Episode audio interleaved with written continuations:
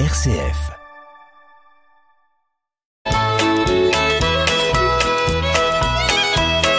Bonjour à tous, bienvenue dans notre émission Le patrimoine en question. Bonjour Marie-Laure Aucourt. Bonjour Hubert. Eh bien, le patrimoine en question, aujourd'hui, une grande question d'un auditeur. Une question extrêmement importante et très intéressante pour vous, Marie-Laure, parce qu'elle tombe pile poil dans votre spécialité, mmh. celle du droit de la famille, du droit des successions. Ok, on y va.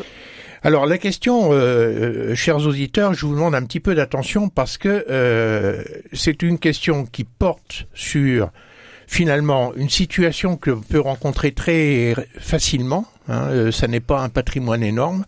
Et euh, on s'aperçoit que même pour un petit patrimoine, ça peut être quelquefois un peu compliqué.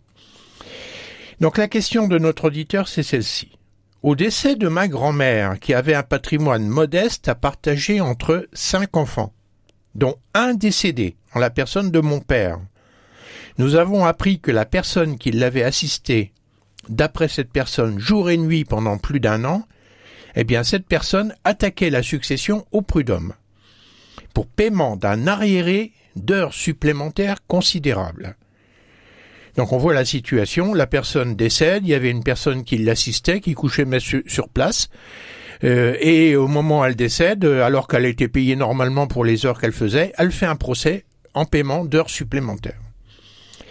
À la demande de la notaire, j'ai dû me positionner avec mes frères, mes deux frères célibataires qui n'ont pas d'enfants, sur l'acceptation ou non de la succession.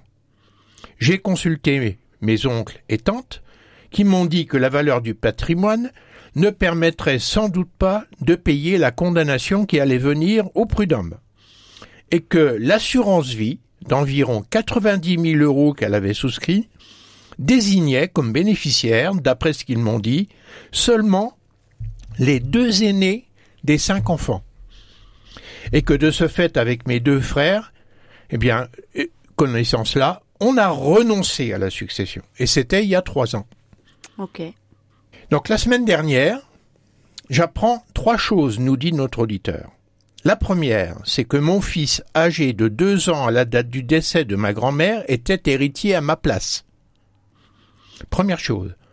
Deuxième chose, que ce qu'on avait baptisé assurance vie n'était pas une assurance vie, mais un bon de capitalisation, et que le testament de la grand-mère portait en fait sur l'ensemble du patrimoine. C'est un testament qui donnait tout aux deux frères aînés. Et enfin, que grâce à lui, le bon de capitalisation, après paiement de ce qui a été condamné au prud'homme, des condamnations au prud'homme, il restait quelque chose à partager, un actif net. Et à la suite de tout ça, la notaire me demandait de signer une requête auprès du juge des tutelles pour permettre à mon fils, aujourd'hui âgé de cinq ans, d'hériter la part à laquelle j'avais moi-même renoncé, mais également à la part de mes deux frères qui avaient aussi renoncé euh, à la date où la question leur avait été posée. Alors, Marie-Laure, voilà ce qu'on pourrait être euh, qualifié d'un vrai sujet d'examen pour un étudiant en droit, n'est-ce pas ? Mmh. Eh bien, euh, je pense que pour nos auditeurs, on va faire de la pédagogie, on va reprendre tout ça point par point, et on s'aperçoit que finalement, c'est un super exemple pour rappeler des règles de droit de succession. Ok. Alors on va peut-être reprendre euh, en quelques mots déjà bien la situation familiale de cette dame-là. Ouais. Donc c'est une dame qui est décédée et cette dame-là, elle avait cinq enfants. Cinq enfants. Ouais, d'accord. Elle Donc, était dépendante. Elle était dépendante, elle vivait à domicile avec une dame qui Elle vivait qui chez elle en tant que locataire, elle avait une dame qui l'assistait, euh, qui passait même les nuits euh, à coucher sur place. Donc qui était salariée et qui travaillait pour elle. Exactement. Donc cinq enfants, dont un garçon, euh, le papa de notre auditeur, qui est prédécédé. Et donc ce, le fils de la défunte donc, laissait lui-même trois enfants, notre auditeur et deux frères célibataires. Et puis notre auditeur, il a un petit garçon donc qui avait deux ans au moment du décès de la grand-mère et euh, qui en a cinq aujourd'hui, voilà pour la situation euh, familiale. Euh, donc, on va... donc ça veut dire qu'il y a cinq héritiers, hein, on est bien d'accord, il y a cinq parts d'héritage. Il y a cinq parts d'héritage, mais sur la dernière, elle, va, elle se coupe normalement en trois parts, puisque le dernier des enfants de la défunte avait lui-même trois enfants, et que c'est les trois petits-enfants de cette branche-là viennent en représentation, c'est le terme juridique, de leur père décédé dans la succession de la grand-mère. Pour la part de leur père décédé, mais à un tiers chacun. Oui, tout à fait. Donc, non. on a quatre enfants qui ont un, cin- un cinquième, et puis euh, les derniers qui ont un quinzième euh, de euh, la succession. Un, un cinquième, cinquième divisé, divisé par trois. Ça fait un quinzième en euh, fraction. Non, mais il faut, euh, les successions obligent à maîtriser les fractions. Exactement. Hein. Voilà. Donc, quatre héritiers, un cinquième, et puis euh, trois petits-enfants, un quinzième chacun, en vertu des règles de représentation. Ça, c'est euh, les règles de la, de la succession euh, légale. Donc ça, c'est la règle qui est héritier et qui a droit à exactement, quoi. Exactement. Et qui a droit à quoi. Sauf que le à quoi, c'est-à-dire le patrimoine, il y a des doutes sur le patrimoine. Exactement. Donc a priori, au départ, on nous dit qu'il n'y a pas grand-chose, qu'il y a surtout une dette potentielle à devoir au prud'homme, en sachant que au moment du début du contentieux, on ne sait pas qui va gagner, qui va perdre. Ben, on n'en sait rien. On c'est sait qu'il y a potentiel. eu une assignation de la succession au prud'homme. Parce que le, la succession, elle se trouve débitrice des dettes de la défunte. Tout à fait. Dans la succession, c'est un bon rappel aussi, on a l'actif et le passif. C'est-à-dire que le défunt, il transmet tout le jour où il ferme les yeux, tout ce qu'il a en actif, de l'argent, une voiture, une maison, euh, des créances, et cetera. Mais également, il transmet son passif. Donc, l- les choses qu'il doit au jour de son décès, mais les potentielles dettes qui se révéleraient Alors après sur une situation passée, en fait. Parce que c'est pas seulement les dettes au jour du décès, c'est aussi les dettes à venir du fait de la vie du défunt. Tout à fait. Et là, on est typiquement sur une dette qu'on ne connaît pas et qui est potentielle et avec un certain euh, une zone de risque, puisque euh, ça ça vient sur des salaires peut-être qui n'ont pas été versés. Et encore, faudra déterminer euh, devant les prud'hommes si euh, la salariée elle a raison ou elle a tort. Oui, et puis là, la procédure devant les prud'hommes, c'est pas une procédure du jour au lendemain. Non. Ça peut traîner plusieurs années. Non. Hein, et donc il y a des avocats qui discutent, et cetera. Et donc on se retrouve avec, euh, d'ailleurs je sais pas comment ça se passe, euh, la conciliation obligatoire avant un jugement de prud'homme qui représente la succession. Euh, ouais, les héritiers, enfin les potentiels héritiers. Un des héritiers mmh. euh, qui peut mmh. représenter les autres. Mmh. Donc euh, ce qui fait que euh, on est peut-être en concurrence de délai. Avant de connaître exactement la consistance du patrimoine, il va falloir du temps.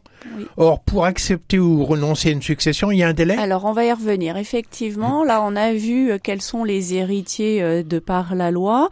Et euh, quand on est potentiel héritier, en fait, on a trois choix possibles.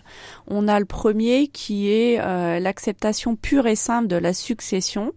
Donc là, ça peut être une acceptation euh, écrite ou une, même une acceptation tacite. Le fait de se comporter comme un héritier va entraîner une acceptation tacite de la succession.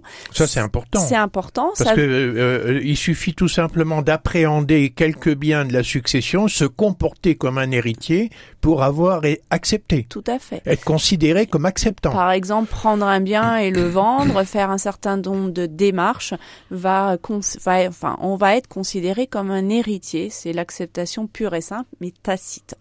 Et donc, quand je suis acceptant d'une succession, j'accepte sans limite ma quote-part dans l'actif et dans le passif du défunt, avec l'incertitude, là, au cas présent, de cette succession. Ça, c'est la première possibilité, le premier choix dans ce qu'on appelle l'option successorale. Le deuxième, c'est euh, l'acceptation à concurrence de l'actif net. Donc ça, c'est une procédure très particulière qu'on voit très très très peu en pratique. Moi, je l'ai jamais vu euh, se dérouler. Euh, là, les héritiers vont prendre l'actif jusqu'à jusqu'à la, euh, le, à concurrence de l'actif net, c'est-à-dire qu'ils vont euh, devoir payer le passif du défunt jusqu'à euh, au, ce qu'on appelle aux charges et forces de la succession, c'est-à-dire qu'on ne va pas leur demander sur leur propre patrimoine de payer les dettes du défunt. Donc ça, ça protège, entre guillemets, les héritiers. Et puis la dernière possibilité, c'est ce qu'on appelle la renonciation. Mais la deuxième possibilité, c'est ce qu'on appelait dans le langage courant sous bénéfice d'inventaire. Oui, tout à fait. D'accord. Sauf qu'en deux mille sept, ils ont changé le nom, acceptation euh, à concurrence de l'actif net. Euh, c'est que, voilà, on n'est pas tenu sur son propre patrimoine des dettes du défunt. Mais je vous dis, procédure euh, très longue, très particulière, avec des publicités euh, qui fait que Ben, on la rencontre très peu. Moi, personnellement, je ne l'ai jamais vue mise en œuvre. Oui, ce qui fait qu'au cas particulier, il aurait fallu attendre le jugement définitif des prud'hommes. Tout à fait. Euh, en tout cas, se, se renseigner et regarder de, de plus près. Et puis, la dernière possibilité que tout héritier a, c'est de renoncer à la succession. C'est dire, ben, potentiellement, je suis héritier, mais là, je ne prends rien. Je, je refuse mon droit d'héritage. On n'est pas obligé d'hériter. Et donc, cette renonciation, en termes de, de formalisme, ça a évolué aussi euh, là-dessus depuis deux mille sept, deux mille dix-sept. Pardon, il y a deux possibilités. Soit on renonce devant le greffe du tribunal judiciaire du lieu d'ouverture de la succession, donc euh, du lieu de, de là où le défunt ou la défunte est décédée, euh, ou alors maintenant la renonciation peut se faire également directement par devant le notaire. D'accord. Et donc, en le signifiant par un écrit, je par pense qu'il faut écrit, laisser une trace. Par un écrit, tout à fait. Ah oui, oui. Là, pour le coup, ça peut pas être quelque chose de tacite. C'est forcément euh, un acte écrit euh, volontaire et unilatéral. Donc, à ce stade, Marie-Laure, moi, je, j'apprends plusieurs choses au travers de vos propos. La première, c'est que quand euh, un décès intervient, il faut d'abord déterminer qui sont les héritiers. Si un des héritiers est décédé, on vérifie s'il a des enfants, des descendants. Les descendants peuvent venir en représentation de leur auteur, comme on dit, de celui qui est décédé, pour la part qui lui revenait et divisée en autant qu'ils sont. Oui, tout à fait. Donc ça, c'est le premier élément. Et le deuxième élément qui est très important, c'est quand la succession n'est pas bien connue dans sa consistance, dans la valeur du patrimoine, qu'il peut y avoir des dettes, des dettes présentes qu'on connaît, des dettes qu'on ne connaît pas encore, eh bien, il est prudent d'attendre. Et dans ce cas-là, on a trois options. Soit d'accepter définitivement la succession. Et là, on le fait par un écrit de façon expresse. Ou ça peut être fait de façon tacite si on se comporte comme un héritier. On peut demander que euh, une évaluation du patrimoine soit faite, mais c'est très compliqué. Ou on peut tout simplement renoncer. Oui. Et quand on renonce, la part pour laquelle on renonce, ben, on ne sait pas trop ce qu'elle va devenir, et ça fera l'objet d'une prochaine émission. On va maintenir le suspense, Marie-Laure. Ça marche. Et on se retrouve la semaine prochaine pour reparler des conséquences de la renonciation à succession. À très bientôt sur R C F.